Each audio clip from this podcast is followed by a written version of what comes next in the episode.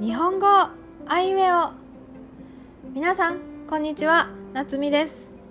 今日は何々合うの文法を勉強しましょう。ちょっと困ったことがあります。どうしたらいいですか？答えはないですか？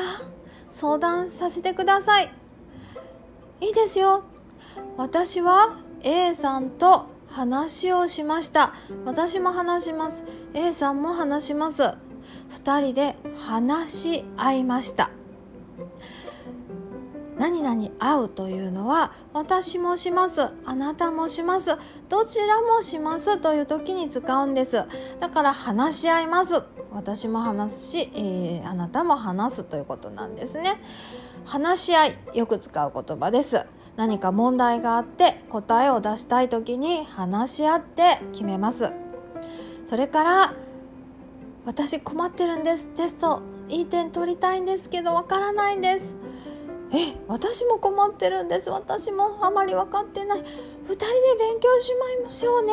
2人で助け合いましょう。私も助けます。